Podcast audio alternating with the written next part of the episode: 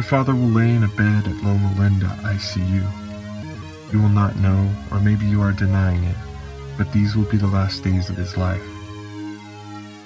He sits with a blank stare. Tumors the size of quarters will be crushing his brain as they grow. grow, Over here, gentlemen. I I have a table reserved for us. Good afternoon, sir. start You gentlemen will please not introduce yourselves. because I recognize you again. These are dangerous. Times, I leave a times, lot out times, when I times, tell the times. truth. I'm Joe Strachey, and I better start writing this down. Episode 13 Father Engine. Today marks a first for this show. I don't know if you noticed, but the voice in the cold open was not mine. That's because while I produced today's show, I didn't write it. Ryan Mecklenburg did. When I was in grad school at Bennington College, I wasn't in the best shape, mentally or physically. I became friends with a soft spoken guy who was writing a novel about a pickle company. His name was Ryan. He seemed amused by my antics, and I was impressed by his restraint and by the fact that he decided to read every Pulitzer Prize winning novel. We lived on separate coasts. He was tall and skinny, I was short and fat. He didn't drink alcohol. I abused alcohol. Despite all of that, we would meet for breakfast every morning, usually two of the first people there, and eat our reconstituted eggs in silence as the dining hall came to life around us. Ryan bleary eyed and showered, me still a little drunk. Ryan and I sort of stayed in touch after Bennington. We traded State of the Union emails infrequently. Then, coincidentally, he emailed me two weeks after my mom died. And after a couple of months, I finally sat down and wrote back. I unloaded on him, the poor guy, giving the worst case scenario answer when someone innocently asked, How's it going? But Ryan, being the class act that he is, responded with care and affection and advice, and we've been in contact more frequently since. One day, I told him to check out my show. He said he enjoyed it, and I told him that if he felt like he had any story ideas, to pitch me and we'd work on it together. So, here it is Father Engine by Ryan Mecklenburg.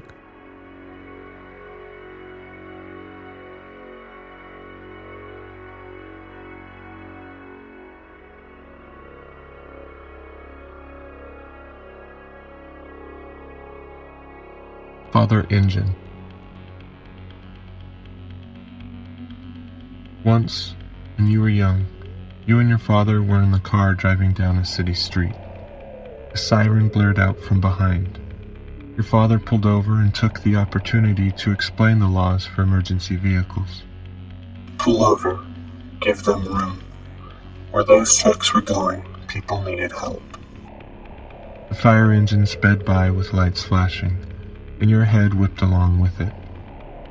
Your father sat motionless and watched the receding lights in the rearview mirror.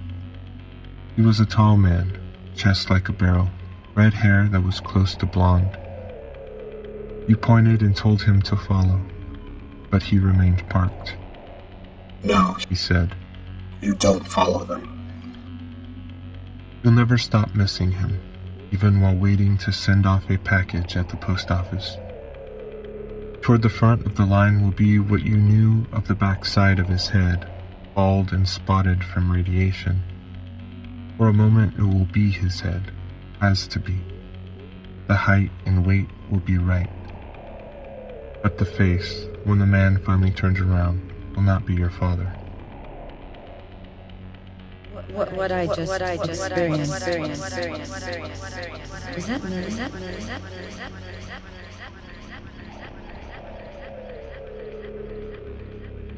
He once drove you to the church parking lot to meet up for a hiking trip with a scout troop. Nobody showed up. Later on, you learned the trip had been postponed. Nobody bothered to call because you weren't very consistent in attending activities. This one you showed up for.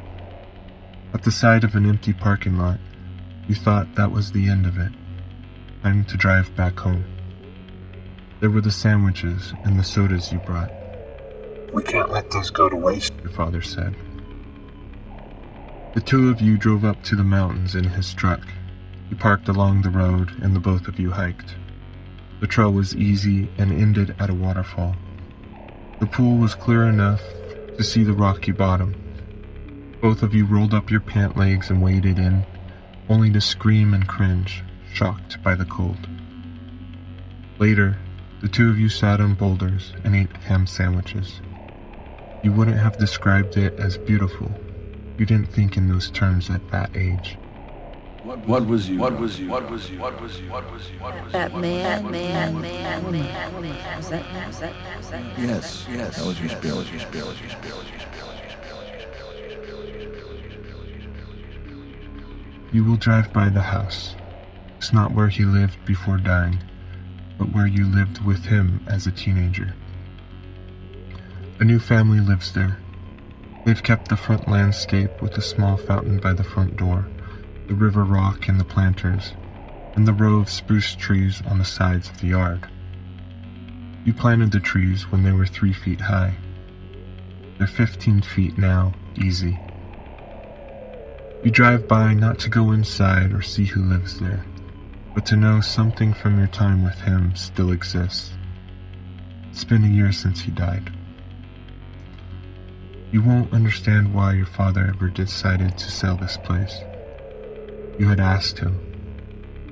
He never gave an explanation better than that he wanted a three car garage. Stepping up from two to three was never a good enough reason, at least not to you. His toys, his jet skis, and dirt bikes were always a difference between you and him. Our spirits live on, live on, the whole of whole of whole of whole exist in many, many, many, tiny, tiny, tiny, tiny. He once bought you a helmet and the appropriate riding gear when you were younger, as if the most exciting thing was to be out there on a motorcycle with the throttle fully open. Riding only scared you. Balancing the bike scared you. It scared you when it took off. Scared you to break. When he eventually found out, he was actually hurt and sold off the bike at a yard sale. Once, unintentionally, you pulled a wheelie. Although you happened to land it and played it off and turned back to see his cheering, it scared you too much. That excitement was not the kind you were looking for. You couldn't understand it. You put on the helmet anyway and followed your father, who sped off as if toward a fire. This is the this is the vessel you're just in now. Now, now, now, now. This is the vessel you're just in now. Months after his death, you'll have a dream. In it, you pick up a phone and it's his voice. You recognize it instantly. All you want is to keep him on the line. It sounds weak and distant. His voice is far, far away, as if shouting across a room into the receiver. It keeps fading. You ask where he is. You ask why he hasn't come around in so long. Where is he? Why won't he tell you where he is? You would rush right over if only he'd tell you. Speak up, you tell him. You need to talk louder. He begins to tell you, but his voice shrinks away, away, away, too soon. Too soon. Too soon. Too soon. Too soon. As you all made, as you all made, as you all made, as you all made, as you all made. During, during, during, the Trump, the Trump, the Trump, that you went through, probably, probably, probably, probably, And away too soon.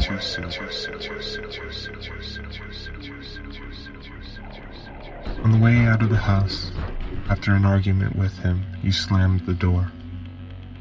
You were a teenager.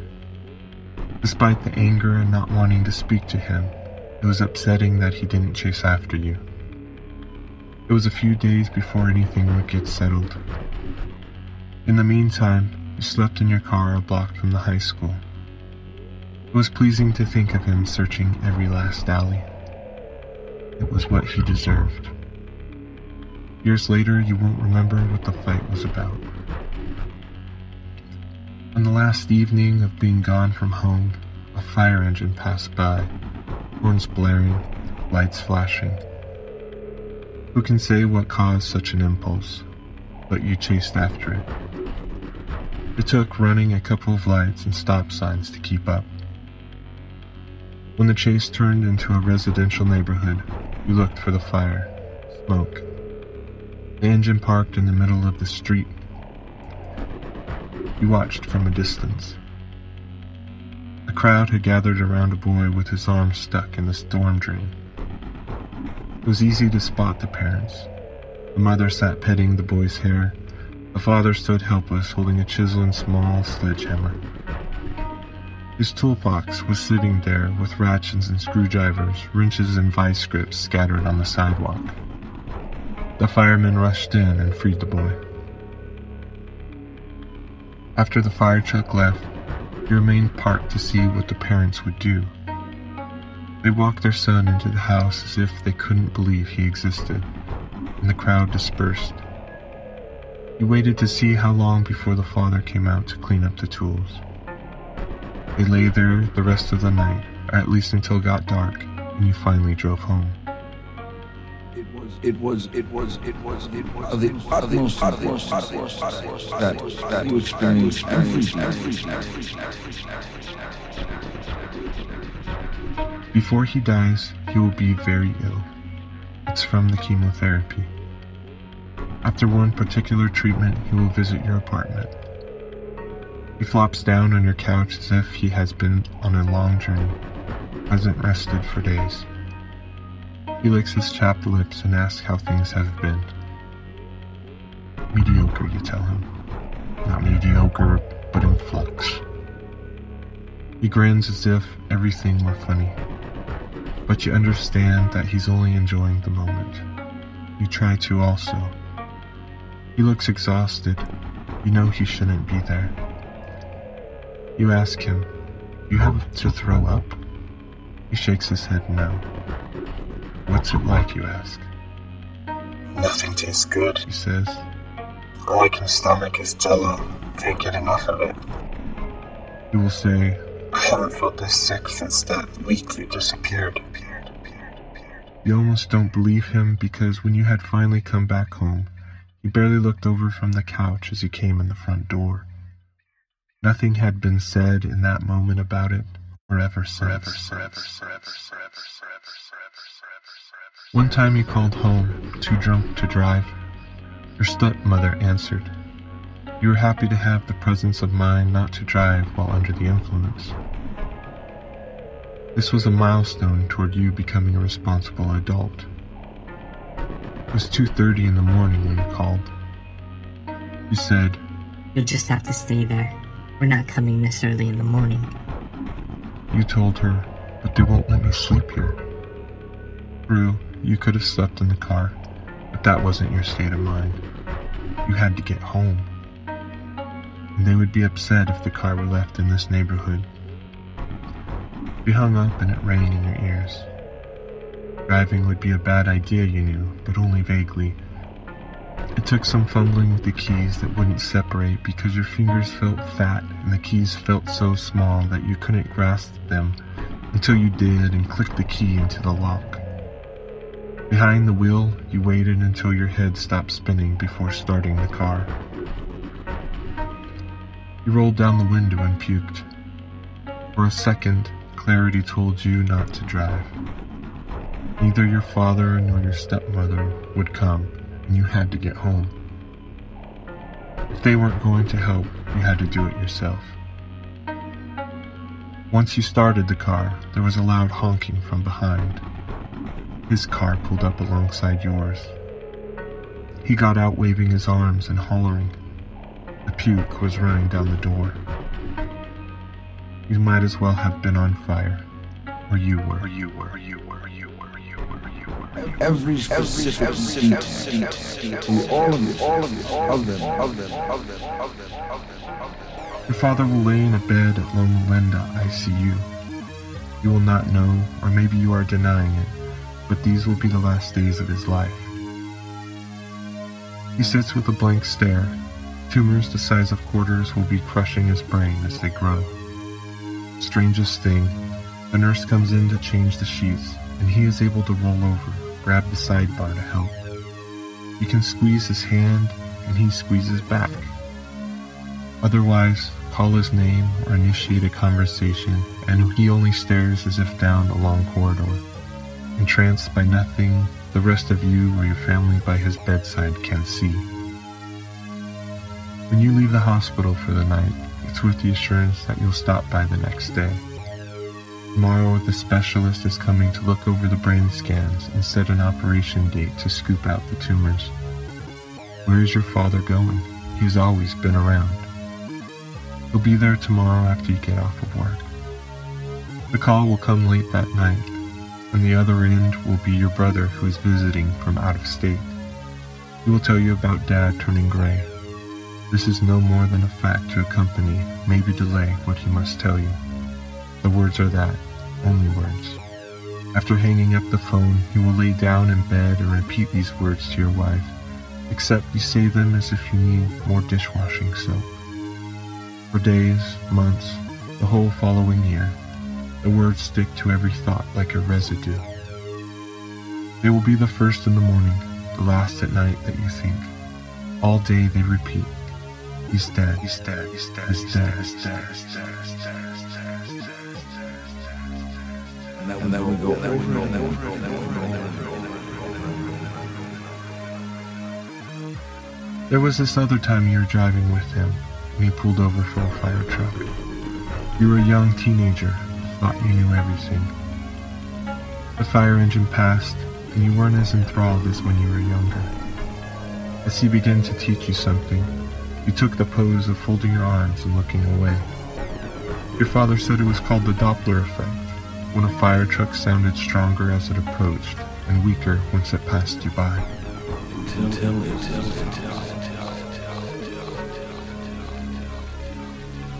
It will have been a long time since your father died.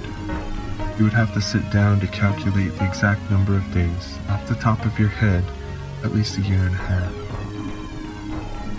That day you will realize he wasn't your first thought. That throbbing reminder, he's dead, he's dead, he's dead, he's dead, has faded, or at least stopped for a moment. It will bother you for the following months. The worry takes the place of your brother's words, he's dead. Is this how it is?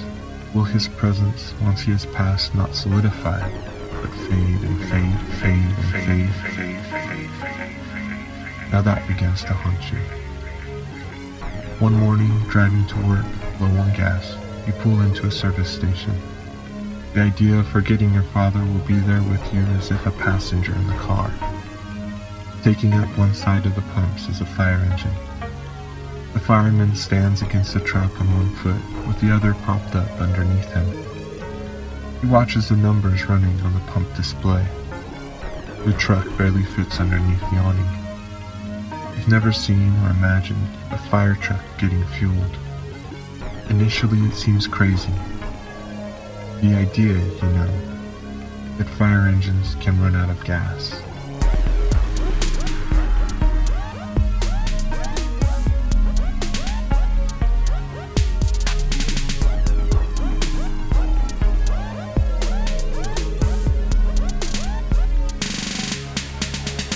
For more information about I Better Start Writing This Down, visit ibetterstart.net. Today's episode was produced by me, Joe Strachey, and written by Ryan Mecklenburg. Ryan was born in Southern California. He earned his BA in English at CSU San Bernardino and his MFA in Creative Writing at Bennington College. His work has appeared in various journals and magazines, including the Atlantic Monthly. Currently, he is at work on a novel about a punk band. He resides in Southern California with his wife Trinity. We'll hopefully be featuring more of Ryan's work in future episodes, if I better start writing this down. Speaking of which, if you want to support my show, there are three things that you can do. One, one, one, one. Pledge a dollar or two at patreon.com forward slash I better start. That's P A T R E O N dot com forward slash I better start. Once you've done that, and thank you so much for supporting me, if you do, you can Two, two, two. rate the show in iTunes. If you already have, convince a friend to. Rating the show in iTunes moves us onto an up lists and in front of new eyeballs, and hopefully into new ears. After that, you can Three, three, three. spark some chatter about the show on social media, share our Facebook posts, tag a friend in the comments on our Instagram pictures, retweet our tweets. I know it's stupid, Hashtag, hashtags are stupid. but it helps to attract new listeners to the show. I Better Start Writing This Down is sponsored by Audible. If you go to audibletrial.com forward slash I Better Start, you can get a free audiobook download and a 30 day free trial and help to support the show, all at the same time. Audible has over 150,000 titles to choose from. One title that I think IBS WTD listeners would enjoy is The Amazing Adventures of Kavalier and Clay by Michael Chabon. The Amazing Adventures of Kavalier and Clay was the book that Ryan was reading when he first told me about his Pulitzer Prize reading project. I read it not too long after because of his recommendation. It's a fantastic book. To download The Amazing Adventures of Kavalier and Clay for free, go to audibletrial.com forward slash I better start. Again, that's audibletrial.com forward slash I better start to help support the show, and in return, receive a free audiobook and a 30 day free trial. I Better Start Writing This Down has an unflagging social media presence Facebook, Instagram, Twitter, Tumblr, we're everywhere. All you need to remember our username in all those spaces. I better start. That's it. Hopefully, you wrote it down.